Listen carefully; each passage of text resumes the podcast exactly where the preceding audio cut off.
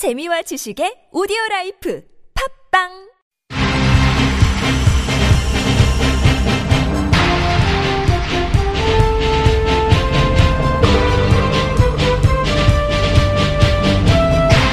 색다른 시선 이수기입니다.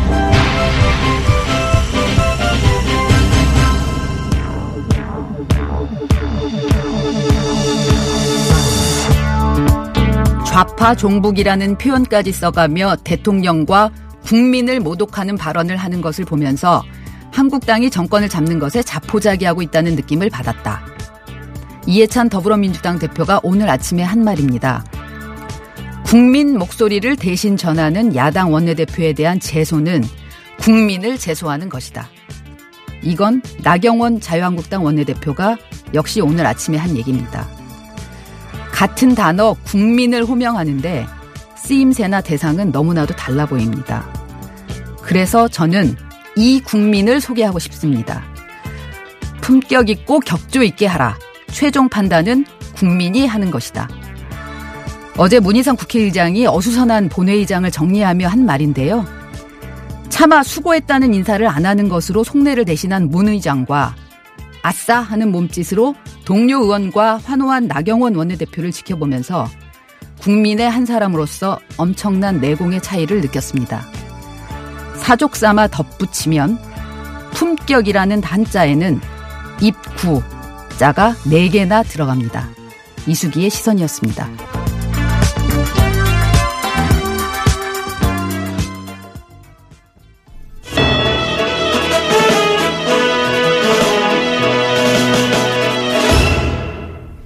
놓치지 말아야 할 오늘의 뉴스 핵심만 쏙쏙 뽑아 정리해드립니다. 오늘 미디어 오늘의 금준경 기자 나왔습니다. 어서 오세요. 네, 안녕하세요. 미디어 오늘의 금준경 기자입니다. 네, 오늘은 정준영 씨 사건 수사 와 관련된 뉴스가 많은데 네. 이거 좀 짚어봐야 되겠죠? 네, 승리 버닝썬 사태가 지금 정준영 씨의 범죄 사건 수사로 이어지고 있잖아요. 네. 이 정준영 씨가 불법 동영상 촬영을 하고 카카오톡 대화방을 통해서 유포해서 논란이 지금 불거지고 있는데요. 오늘 박상기 법무부 장관이 불법 동영상 촬영을 가장 나쁜 범죄 이렇게 규정을 했고요. 네. 엄벌의 의사를 밝혔습니다. 그리고 경찰은 승리 씨의 성접대를 포함해서 정준영 씨의 불법 촬영 및 유포 혐의 모두 적극 수사하겠다는 방침을 밝혔고요. 두 피의자는 내일 경찰에 동시 출석할, 출석할 예정입니다. 아, 내일도 기자들이 굉장히 바빠지겠군요. 네.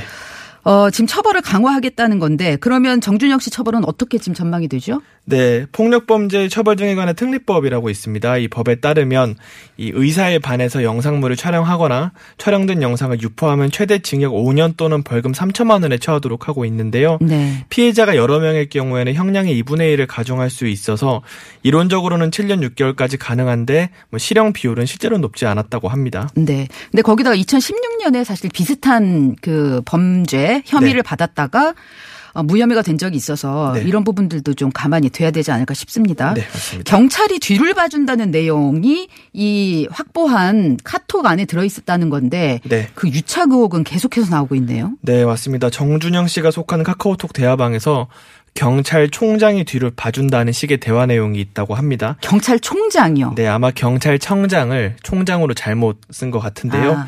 이 대화가 나온 시점은 2016년 7월경으로 추정이 되는데 이와 관련해서 오늘 민감용 경찰청장이 예정이 없던 기자회견을 갑자기 열고 당시에 영향을 미칠 만한 어떤 사건이 있었는지 알아보겠다. 철저히 수사하겠다라고 밝혔습니다. 당시에 경찰청장 하면은 이름이 특정되는데 이분이 연관되는지 안 되는지 이 부분이 앞으로 관심사겠 되겠네요. 네, 맞습니다.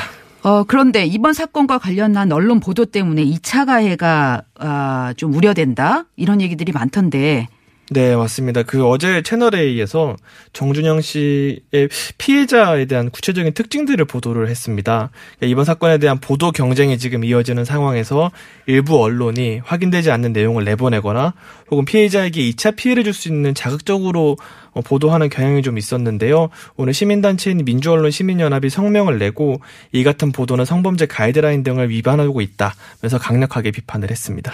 지금 거론된 이들도 어, 계속해서 이게 부인하는 내용을 얘기하거나 그런데 네. 그 자체로 또 뉴스가 되고 있어서 네, 맞습니다. 사실 피해자를 찾는 게 중요한 게 아니잖아요. 네. 그러니까 초점은 가해자들에 맞춰져야 되는 건데 이 부분은 좀 언론들이 유의해서 봐야 될 대목인 것 같아요. 네.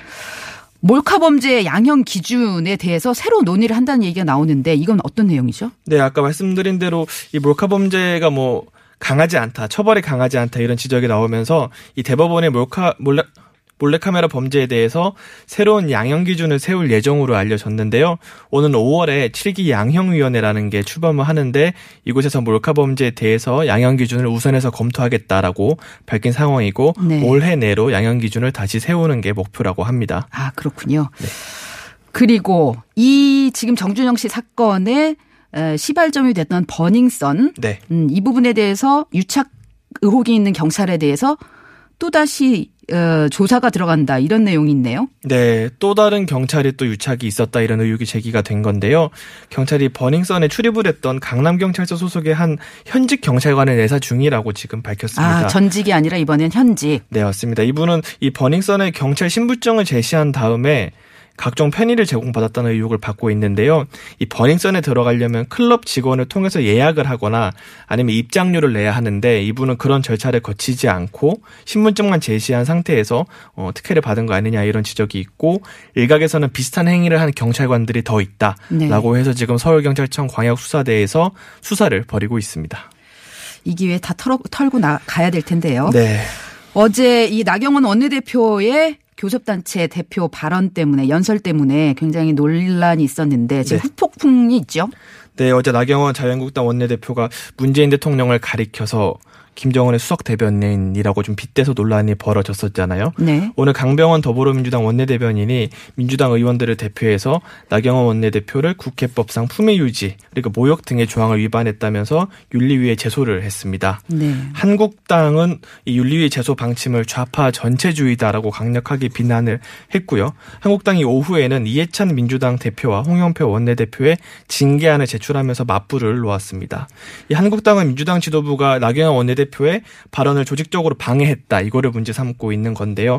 지금 강대강 대결이 격화가 되면서 가까스로 열렸던 3월 임시국회가 좀 제대로 운영될지 좀 불투명해지고 있습니다.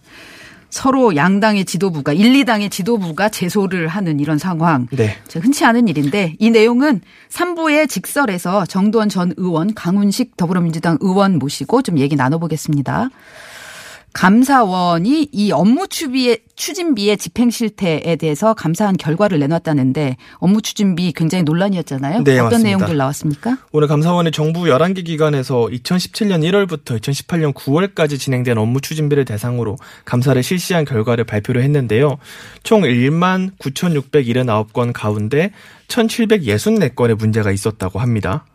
한 10%가량인가요? 네, 맞습니다. 어, 꽤 높은 비율인데 뭐가 문제가 있었다는 거예요? 대부분은 일을 하지 않는 날에 돈을 쓰거나 써서는 안 되는 곳에 돈을 쓴 게 문제가 됐는데요. 네. 좀 심각한 사례 가운데 대표적인 사례가 이 대통령 직속 정책기획위원회 소속의 국장이 있는데 이분이 지인과 단란주점에서 마신 술값 25만 원을 업무 추진비 카드로 결제한 다음에 이 증빙 서류에는 내부 간담회를 한 것처럼 허위 보고를 했다고 합니다. 원래 단란주점 술집에서는 못 쓰게 돼 있는데. 그렇죠. green card라고 해서 못 네. 쓰게 돼 있는데 어 추후에 뭐 증빙을 하는 식으로 좀 보완을 하고 예, 뭐 clean card. 네, 업무를 속이려고 했던 것 같습니다. 그렇군요. 그리고 행정안전부의 한 공무원은 업무 협의 목적으로 422만 원 상당의 상품권을 구입을 했는데 이 중에 292만 원어치를 자신이 사적으로 사용을 했다고 합니다. 업무 협의 목적으로 상품권을 산다는 것도 좀 이상하고 네. 어, 이거를 뭐 사적으로 쓴 거는 더 문제겠네요. 네. 청와대 혹시 업무 추진비 어, 나온 건 없어요? 사실 발단은 이 문제도 있었는데요. 대통령 네. 비서실에서 주말에 업무 추진비를 쓴다거나 고급 일식집에 업무 추진비를 썼다. 그래서 논란이 제기된 적이 있었는데요. 감사원은 어, 업무 추진비 대부분이 긴급 현안 대응이거나 국회나 기자 등 관계자와 업무가 있었기 때문에 뭐 사적으로 사용한 전례는 없었다. 사례는 없었다면서 문제를 삼지는 않았습니다. 아, 그랬군요. 네, 다만 청와대는 공익감사 청구 대상이 아니라고 해요. 그래서 김영란법 저촉 여부는 감사하지 않아서 논란의 불씨는 남아 있는 상황입니다. 이거는 뭐 국민권익위원회에서 좀 한번 들여다볼 상황 아닌가 싶기도 하고요. 네. 이명박 전 대통령 오늘 보석 후에 첫 재판에 나왔는데 예, 어땠어요? 분위기가? 네. 어, 지지자들이 현장을 찾아서 이명박 대통령의 이름을 강력하게 외쳤고요. 또 기자들이 질문 공세를 퍼부었습니다. 이 기자들이 보석으로 풀려난 뒤 첫 재판인데 이만한 소감을 물었는데 이 전 대통령은 아무 말도 하지 않았고요. 이 기자들이 연이어서 질문을 하자 이 전 대통령 측 변호사가 이 접견이 제한돼 있지 않냐라고 하면서 취재진도 접견을 해서는 안 된다라고 해서 질문을 받지 않으려고 해서 좀 비판을 받았고요.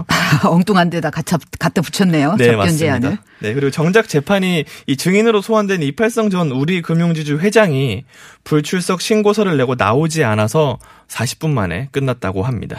아, 이렇게 소환된 증인들이 안 나오면은 계속해서 좀 늘어질 가능성도 있는데 네. 좀 이건 봐야 되겠네요.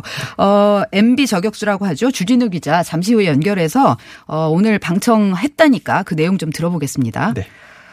어, 미세먼지 오늘은 좀 깨끗했는데 네. 국회에서도 미세먼지 관련 법안 통과됐죠. 네.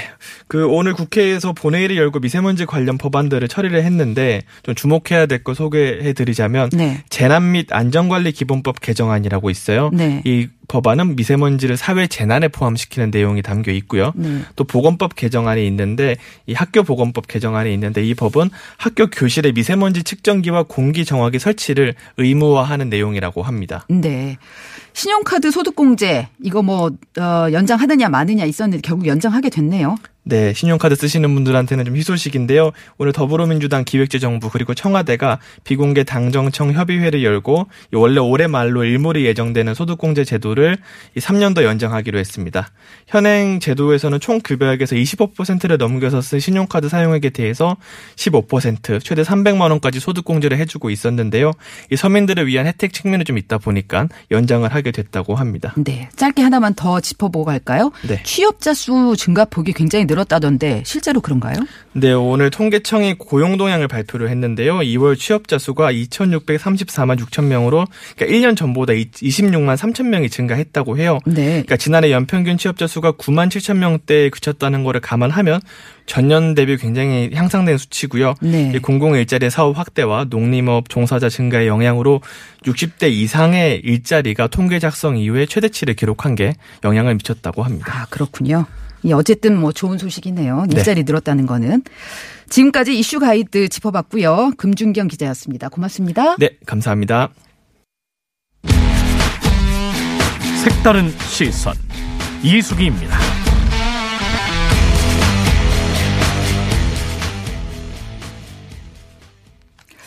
2차 북미 정상회담이 성과 없이 끝난 뒤에 이 미국 대북 정책을 주도하는 주요 인사들 입에서 잇따라 경고성 발언이 나오고 있습니다. 좀 걱정인데요. 단계적 비핵화가 아니라 이른바 빅딜 형식의 일괄 타결이 필요하다라는 건데 미국의 이런 기류를 좀 어떻게 읽어야 될지 궁금하고요. 또 우리 정부의 역할론 이 부분도 좀 짚어야 될, 봐봐야 될 것 같습니다. 김준형 한동대 국제어문학부 교수 연결해서 들어보겠습니다. 교수님 안녕하세요. 네, 안녕하십니까. 네. 어, 전문가의 해설이 필요한데요. 네. 그 폼페이오 장관 이른바 좀 비둘기파라고 알려졌었는데 어, 지역 방송들하고 인터뷰하면서 김정은이 비핵화를 여섯 번이나 약속했다. 이제 우리는 행동을 가치 있게 여긴다 라고 얘기를 했어요. 네.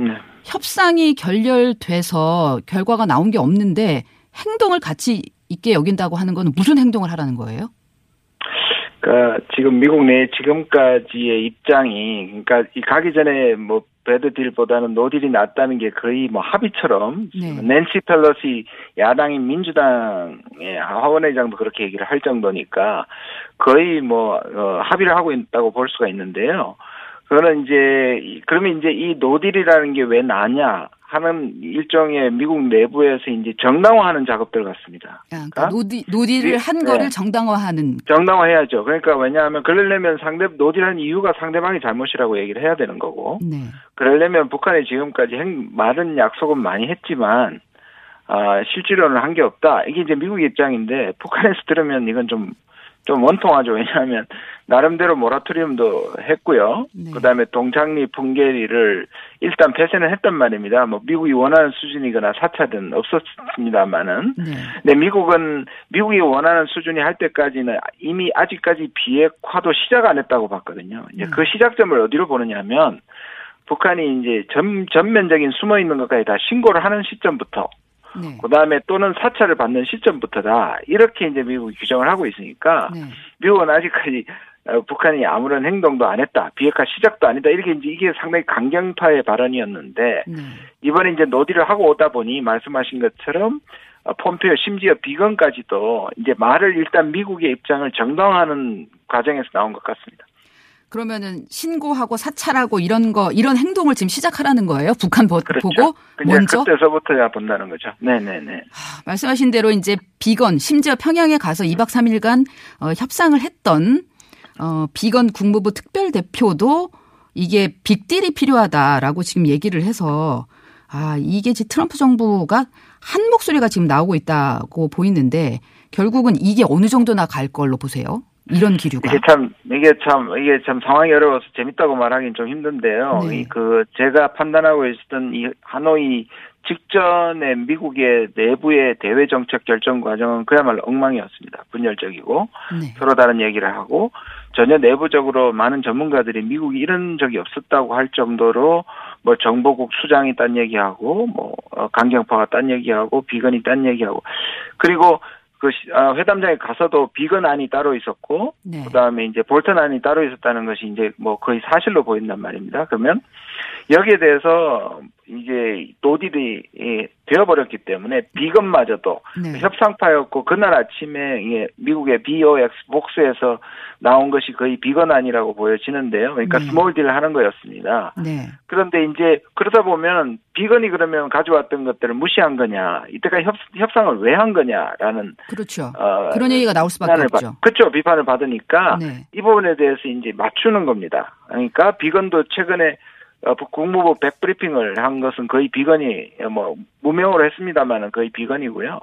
그 다음에 어제 카네기 재단에서 이제 한 것도 그 전의 입장과는 다르게 특히 그 평양을 가기 전에 스탠포드에서 영변을 앞세우고 핵심 고서를 뒤로 밀었던 이런 유연함이 좀 사라지고 네. 강경파와 또 같은 목소리를 일단 하는 것 같습니다. 근데 이런 와중에 네, 네. 예 유엔 안보리 대북 제재 위원회에서 나온 소식도 사실은 별로 그렇죠. 좋지가 않아요. 북한의 네. 북한이 지금 핵 미사일 프로그램을 그대로 유지하고 있고 또 김정은 네. 위원장이 타는 고급 차량들 지금 뭐그 네. 하노이에 갖고 왔던 차량 타서 탔던 네. 차량이나 이런 것들이 다 제재 위반이다. 지금 네. 이렇게 얘기를 하고 있는데 이것도 지금 별로 앞으로의 협상에 좋지 않은 영향을 미칠 거라고 보이는데 어떠세요? 뭐 연례 연례 보고서니까요. 네. 연례 보고서는 연례 보고서니까 뭐 이것 때문에 일본으로 나온다고는 볼 수 없고 또 유엔 말이니까요. 네. 근데 이제 이걸 미국이 어떻게 이제 지금의 자, 자신들의 행보에 끼워 맞추느냐의 부분에서 말씀하신 것처럼 뭐 좋은 사인은 아닌데요. 근데 지금 우리가 조금 초점을 둬야 되는 것이 북한을 네. 계속 이렇게 좀 악마화하고 북한 잘못으로 돌리다 보니까 북한이 약속하지 않는 부분이 있거든요. 첫 번째, 북한이 실험을 안 한다고 했고, 네. 미사일 발사나 핵실험을 안 한다고 했지, 예를 들어 생물질을 생산하는 거나 뭐 이런 것들에 대해서 약속한 적은 없습니다. 아직 안 나갔죠. 그 단계까지. 그렇죠. 예. 근데 이제 이걸 약속 안 하는 자체를 북한은 진정성이 없다고 몰고 가는 것이고요. 그 다음에 지금 그 말씀하신 건 제재를 회피했다. 네. 근데 제재의 대상이지 않습니까? 제재하는 우리나라나 다른 국가들이 이 제재를 위반한 것은 매우 심각할 수 있지만 강제적으로 제재를 당하는 북한이 그 제재를 회피하려는 것은 어쩌면 자연스럽습니다. 제가 그것을 편을 드는 게 아니라 네. 그러니까 이 부분에 대해서 미국이 지나치게 강조하는 것은 다시 한번 북한의 진정성을 공격하고 압박하면서 예, 본인들의 입장을 정당화하려고 하는 지금 그렇죠. 내부적으로는 내부적으로 인정받고 밖으로는 북한한테 이제 압박을 하는 거죠. 그런 구도로 보여집니다. 예, 교수님. 그나마 다행인 거는 지금 북한 매체들이 완전한 비핵화에 대한 입장은 변화가 없다라고 하는 건데 네. 아마도 이제 북한 입장에서도 김정은 위원장이 어, 하노이까지 갔었으니까 그 부분에 대해서 바로 바꿀 수는 없다는 생각이 드는데 네. 이거는 북한으로서도 지금 굉장히 고민스럽겠어요. 말은 그렇게 하지만. 아, 김정은은 엄청나게 지금 그 오고 가는 길에서 어찌됐든 내부에서나 참모들이 이 부분에 대해서 상당히 상, 이, 그 성과를 과신했던 것 같고 좀 네. 충격을 많이 받았을 겁니다. 네. 특히 적어도 다른 반대를 알고 있었지만 트럼프마저 이게 빅딜과 이렇게 몰아붙일 줄은 상당히 몰랐을 거고요. 나름의 자기 입장에서 몇 가지 양보를 꺼내 놓았던 게 오히려 역공을 당하는 그렇죠. 그런 상황이거든요. 예. 그렇다면 북한이 지금 뭘 할 것이냐. 미국이 원하는 대로 지금 뭐 완전히 비핵화를 해버린 다음에 겨우 제재 완화 정도를 받아오려면 북한이 네. 원하는 건 제재 완화 이상이지 않습니까? 그렇죠. 제재 완화는 마이너스에서 제로가 되는 겁니다. 네. 그 이영호가 그 밤에 심야 기자회견에서 말한 게 미국이 군사적으로 준비 안 된 것 같아서 제재 완화 일부 완화 우리가 요구하는 것이다. 이 말은 뭐냐면 북한이 아직도 경제적인 도움이나 또는 체제 안전에 대한 것이 진짜 목표인데 여기서 네. 막혀버린 거거든요. 네. 근데 북한이 만약에 미국이 제재 완화를 와 북한의 전면적인 비핵화를 바꾸자 그래버리면 북한이 너무너무 손해나는 거죠. 그렇죠. 북한 입장에서. 더 나갈 수도 없는 뒤에 더 큰 거를 갖고 있는데 그거는 얘기할 수도 없는 상황이니까요. 그러니까요. 근데 이게 지금 만약에 이렇게 됐을 때 북한이 할 수 있는 초, 그 선택의 여지가 별로 없는 거죠. 그리고 그렇다고 말씀하신 것처럼 지금 북한이 그걸 깰 수도 없습니다. 깨어버리면 다시 전 세계에 지탄을 받게 될 것이고 네. 제재는 더 커질 것이고. 그렇다면 그러니까 지금, 지금 네. 그 교수님 저희가 좀 네. 걱정하는 게 동창리나 산음동 움직임을 보면서 네. 혹시나 도발이 있지 않을까. 왜냐하면 지금 협상 카드가 없는 상황에서 그런 우려를 하는데 그런 없을까요? 저는 그 부분에 대해서는 적어도 북한이 정말로 이 옛날과 같은 전쟁 위기로 갈 과거가 없으면 불가능하다고 생각하고요. 네. 그리고 제가 아는 한에서는 발사 징후가 아니고요. 거기 부인에 대한 일종의 시위라고 보여집니다. 네. 그러니까 이걸 다시 재건해서 발사한다든지 왜냐하면 여기서 북한이 만약 도발을 하면 네. 북한은 이 판을 깬 것이 북한이 되는 것이고 그렇게 됐을 때 북한이 갖고 있는 모든 정당성이 사라지기 때문에 이거는 북한이 선택하기가 저는 상당히 어렵다고 생각합니다. 그래서 어려운 거죠. 예. 그렇게 가지도 못하고 그리고 북한이 지금 자기 요구사항을 관철시키지도 못하는 그래서 상당히 지금 고민 중일 거라고 생각합니다. 네. 그래서 결국 여기서 중요한 게 우리 한국의 역할이고 뭐 트럼프 네. 대통령도 어쨌든 문재인 대통령 아니야 예 문재인 대통령이 좀 역할을 해달라 얘기해달라 이렇게 했잖아요. 네네. 오늘 문정인 특보가 어, 관훈 클럽 토론회에서 우리 역할이 중재자가 아니라 촉진자다라고 얘기를 했는데 그 부분은 동의하시나요? 아, 원래 제가, 저도 뭐 제가 그, 그, 그 이거에 저작권을 주장하는 건 아니고요. 이전부터 도 저도 중재자는, 어, 이게 우리 일인데 중재자는 제3자지 않습니까? 아, 그렇죠. 그 우리 일이니까 촉진자고 저는 뭐 가이드라고 생각했습니다. 이것을 안내해 가지고 우리가 원하는 쪽으로 가는 의미가 있고 당사자이면서 촉진자라고 저도 생각하고 전적으로 동의하는 말입니다. 네, 네 가이드, 그러니까 촉진자로서 가이드를 해야 된다라는 건데 네, 그러면 네. 이게 내용적인 부분하고 지금 형식적인 부분이 있는데요. 우리가 할 역할이 촉진자로서 내용으로서는 지금 어떻게 가야 되나요? 뭐 인도적 지금, 네, 예 말씀하십시오. 인도적 지원 같은 경우는 지금 그 유엔의 어, 대북 제재 유예나 면제를 받아내서 지금 하겠다는 거고 네. 그렇죠? 그 다음에 우리가 할 수 있는 개성공단 남북 경협 같은 거는 네. 추진하고 싶지만 지금 이게 제재에 걸려 있어서 못 하는 거잖아요. 그렇죠. 이게 이번에 이번에 북한이 제재를 요구하는 게 우리가 생각보다 small deal 할 때 북한도 조금 너무 많이 과욕을 좀 부렸던 게 뭐냐면 그 다섯 개 제재 전체 시스템을 다섯 개를 낮춰달라고 했거든요 면제를. 네. 그거는 미국이 받기에는 요거 면제시켜주면 전체 제재 세제가 흔들리거든요. 네. 그런데 그 밑에 단계가 우리가 말한 개성금강산인데 개성금강산은 그냥 예외 조항입니다. 네. 전체는 안 건드리고 그 사항에 관해서만 예외를 하는 거니까 우리가 이것을 중재안으로 하기에는 상당히 좋은 그 교량 역할을 할 수 있는데 네. 문제는 지금 미국하고 북한하고 저 저이 이 부분에 대해서 상당히 지금 격앙되어 있고 지금 강대강이 됐는데 여기에 우리가 마치 미국을 반대하는 그러니까 미국 북한을 편을 편은 듯 편을 드는 듯한 이거를 공개적으로 좀 말한 부분은 좀 메시지 관리가 저는 좀 좀 문제가 있었다고 생각을 합니다. 네. 이 부분을 오히려 미국을 설득시키고 북한을 설득시킨 다음에 공개하는 것이 좋았을 텐데 네, 미리 공개한 게 좀 예, 문제였다. 예, 그렇게 하, 그렇다 하더라도 저는 이 부분이 충분히 우리가 어, 적극적인 중재를 할 때가 왔다. 지금까지 중재 중재라고 얘기한 이유가 뭐냐면 사실은 미중 미국과 북한을 만나게 하는 정도였지 않습니까? 잘 안 됐을 때 만나게 하는 정도. 저는 그거로는 이제 그 소위 대통령께서 작년에 말씀하신 유리그릇처럼 다룬다는 거는 더 이상 통할 것 같지 않고요. 네. 이 기회를 놓치지 않게 보다 적극적인 촉진자 역할을 해야 된다는 의미에서 아마 아, 문정인 어, 특보도 그렇게 얘기한 것 같습니다. 예, 그럼 교수님 마지막으로 형식적인 부분인데요. 이 대통 그러면 양국 그 남북 정상이 다시 만나야 됩니까? 아니면 특사를 보내서라도 지금 해야 됩니까? 아니면 전화라도 해야 됩니까? 아, 뭐 뭐라도 해야 되는데요. 근데 일각에서 나오는 작년 12월처럼 김정은의 김정은 위원장의 답방을 그러면 불쏘시개로 다시 쓸 거냐? 네. 저는 그 거기에 대해서는 반대입니다. 오히려 김정은의 답방은 보다 상황이 좀 좋아진 다음에 이 남북 회담을 진전시키는 남북 관계를 진전시키는 데 사용해야 하고 네. 오히려 두 번째 부이차 전격적인 남북 정상회담 했던 원샷 딜로 판문점에서 네. 실무적으로 예. 이 부분을 만나는 건 충분히 좀 가능할 것 같고요. 네. 아니면 이제 특사를 보내고 네. 미국을 수시로 우리가 하고 있기 때문에 상관없는데 북한이 지금 거의 모든 저 접촉을 차단한다고 제가 듣고 있습니다. 아, 그 부분을 좀 타, 예, 타개하기라도 하기 위해서라도 좀 공개적인 특사보다 좀 비밀 특사도 생각해 볼 필요가 있다 이렇게 생각합니다. 네, 알겠습니다. 오늘은 여기까지 듣겠습니다, 교수님. 네. 네, 감사합니다. 네, 지금까지 한동대 국제어문학부의 김준영 교수였습니다. 청취자 여러분들의 치열한 하루를 응원합니다. TBS 앱과 50원의 유료 문자 우물정 0951 또는 카카오톡 플러스 친구로 여러분의 다양한 의견 보내주세요. 30년차 기자의 내공을 담아 여러분의 퇴근길을 함께하겠습니다. 오늘 이명박 전 대통령 전 대통령이 이 보석으로 석방된 지 일주일 만에 외출에 나섰습니다. 항소심 첫 재판에 출석한 건데요. MB 저격 수재어 주진우 기자 연결해서 오늘 상황 좀 알아보겠습니다. 주 기자 나와 계시죠? 안녕하십니까? 예. 어, 오늘 법정에 나갔죠? 네. 어, 이명박 대통령 일주일 만에 그 외국 외부에 그 외부에 외부에 나오셨어요. 그런데 얼굴이 좋으셨고요. 표정도 좋으셨어요.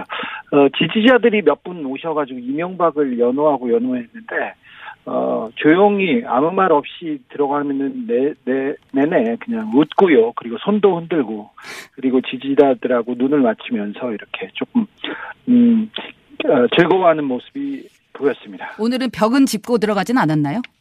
그러지 않았어요. 그래서 차에서 내려서 법정으로 가는 길하고 가는 길하고 그리고 법정으로 들어올 때 그 복도길하고 그리고 나올 때 이 길을 제가 유심히 걸음걸이를 봤는데 네.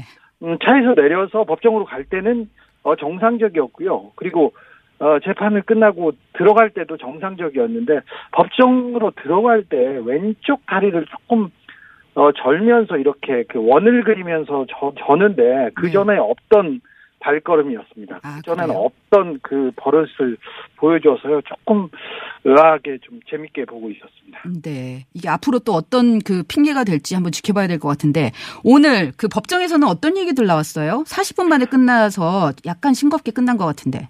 네. 오늘 그 중요 중요 그 증인으로 이팔성 우리 금융지주 회장이 그 어, 채택됐었는데 오늘 안 나오신다고 불출석 사유서를 냈어요. 예. 그래서 예. 다음번에 이 이분을 꼭 불러라 해서 강제 구인장이 구인장이 발부됐습니다. MB 측이 부른 증인이잖아요.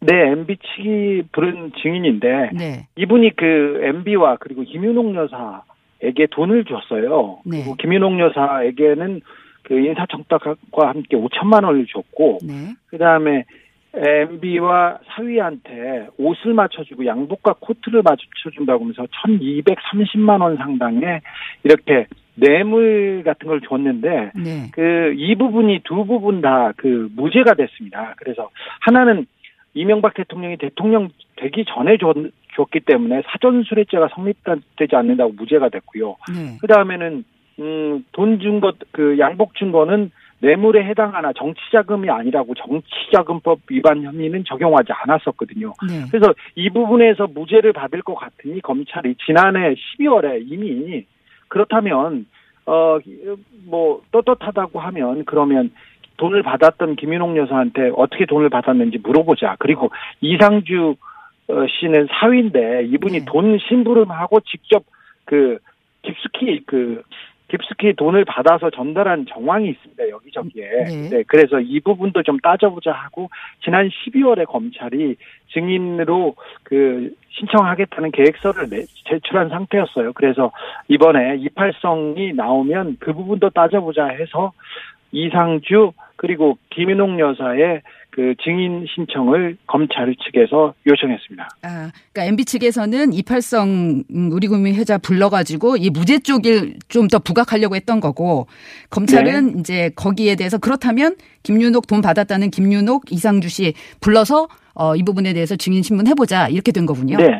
어, 네. 그렇습니다. 예. 이 부분을 그 이 부분에 대한 얘기가 조금 있었고요. 나머지는 별다른 얘기가 없어서 어, 오늘은 그, 어, 그, 한 40분 만에 재판은 빨리 끝났습니다. 다음 재판이 중요한, 언제죠? 중요, 중요한 재판은 그, 다음 재판은 3월 15일 날 오후 2시인데요. 아. 이때는 원세훈 전 국정원장이 네. 증인으로 참석합니다. 아. 음, 오늘 그 재판에서 좀 특이 사항이 있었는데 네. 이명박 대통령이 보석을 신청할 때는 그 뭐 치맥기가 있다 기억이 잘 안 난다 하면서 주민등록번호도 대답하지 못했었거든요. 어, 네. 기억이 안 납니다 이렇게. 그런데 오늘 어, 판사님이 전달한 모든 사안에 대해서 질문을 정확하게 파악하고 있고 네. 어, 변호사마다 담당하는 그 질문이나 담당하는 분야가 있지 않습니까? 네. 근데 그 분야에 대해서 그 변호사하고 눈을 맞추고 아 이 질문은 누가 하고 이렇게 하면서 어 그 질문을 파악하고 의견을 직접 개진하고 끄덕끄덕 하는 걸 보니까 이명박 대통령은 정신적으로 굉장히 건강하고요. 그리고 이 재판을 굉장히 꼼꼼하게 직접 따지고 있다 이렇게 보였어요. 노력파 그러니까 노력파 또 이게 노력도 보입니다. 1심과 달리 2심은 확실하게 좀 대처를 해야 되겠다라는 게 느껴지는 것 같은데 결국 네. 보석을 해서 집에 있으니까 건강 상태도 지금 좋아지고 있는 거 아닌가라는 생각이 드는데 보석 네. 예, 보석으로 풀려난 이후에 지금 어 노년동 사택 주기자도 자주 가봤죠. 아, 네. 그, 저는, 저는 그 동네가 놀이터여가지고 자주 가보는데요. 네. 어, 그 이명박 근데 경찰이 잘 지키고 있어요? 왜냐하면 그 가택 연금 수준이라고 재판부가 얘기를 했잖아요. 보석으로 풀어주면서. 가택 연금이고 엄격하고 굉장히 그 엄격하게 이렇게 보겠다고 이렇게 했는데 네. 내일 사실은 내일 사실은 구속 조건을 잘 지키고 있는지 이명박 대통령이 그런 회의를 재판을 그 어, 약식으로 저기 재판부가 다시 엽니다. 그래서 네. 이 얘기를 따지는데 이명박 대통령 그 집에는 그 집으로 들어가는 문이 두 개 있어요. 차고 앞에 두 명의 의경이 서 있고요. 네. 그 그리고는 그 모서리에 초소가 있는데 거기에 의경이 또 있고요. 네. 그리고 저쪽 그 기억자로 꺾어 나가면 또 작은 쪽문이 하나 있습니다. 그리고 그 집이 300평이 넘는 굉장히 대저택이에요. 네. 그리고 옆에는 경호사동이 있었, 있고요. 그런데 그 경호, 그 주차장으로 들어가는 길에 주차장 안에 차를 뭐 최대한 한 7, 8대까지 세울 수 있는데 차가 들어가면 들어가면 누가 들어가는지 어떤 사람이 들어가는지 체크가 안 됩니다. 그 앞에 있는 의경들은 네. 그냥 그 외곽 경비를 서는 거지 누가 들어가는지 엄격하게 가택연금 수준의 보석을 그, 그 준수하기 위해서 서 있는 사람들 체크하는 사람들이 아니에요. 그런 사람은 없어요. 그래서 안 그래도 그래서 네. 그 시사인 기자들이 사상 처음으로 100시간 유튜브 뻗치기를 그 앞에서 하던데 그거 네. 많은 분들이 지켜보면서 이게 제대로 지켜지는지 이걸 봤는데 그러니까 차량의 썬팅들이 잘 돼 있는 너무 잘 돼 있어서 그러니까 MB가 나와도 모를 정도로 경찰이 그걸 하나도 의경들이 어, 어 이걸 관리하지 않고 이런 양상이더라고요. 그렇죠. 예, 그 이명박 대통령이 얼굴이 잘 알려지지 않은 사람이라면 언제 어떻게 나오더라도 그 아무런 제재 없이 드나들 수 있을 정도로 그 뭐그 그 엄격하다는 말은 그냥 엄격한 보석이라는 말은 그냥 저는 그 판사님들의 말장난이라고 보이고요. 그 자유롭게 사람들을 만나고 사람들을 만나고 뭐 외출하지는 않겠지만 집에서 누구 드나드는 사람을 만날 수 있고 뭐 통신을 또 제어할 수 있는 방법이 없습니다. 누구 전화기를 쓰는지 어떤 전화기를 쓰는지 그걸 체크할 수가 없어요. 그래서 네. 어 보석을 그, 그 주기자 네. 어쨌든 보석 조건이 지켜지지 않으면 그이 네. 부분에 대해서 다시 감옥으로 불러드리겠다는 게 재판부의 입장이었으니까 앞으로 네, 내일도 회의가 있습니다. 예, 예. 앞으로 그 놀이터인 논현동에서 잘 지켜보고 다시 한번 그 청취자들한테 좀 얘기해 주시는 시간 갖기 바랍니다. 오늘은 여기까지 알겠습니다. 할게요. 네. 감사합니다. 지금까지 주진우 기자였습니다. 색다른 시선 이숙입니다. 아, 선민규 님이 오프닝 듣고 이런 의견 주셨어요. 오늘의 교훈은 바로 이것입니다. 투표를 잘하자. 또 이명박 전 대통령 항소심 출석과 관련해서는요. 9923님이 이명박 전 대통령님 얼른 건강 회복, 회복하세요. 그러셔야 합니다. 받아야 할 형별 다 받으셔야죠. 라고 의견 보내주셨습니다. 오늘 3부에서는 색다른 시선의 하이라이트 직설 준비되어 있습니다. 곧 돌아오겠습니다.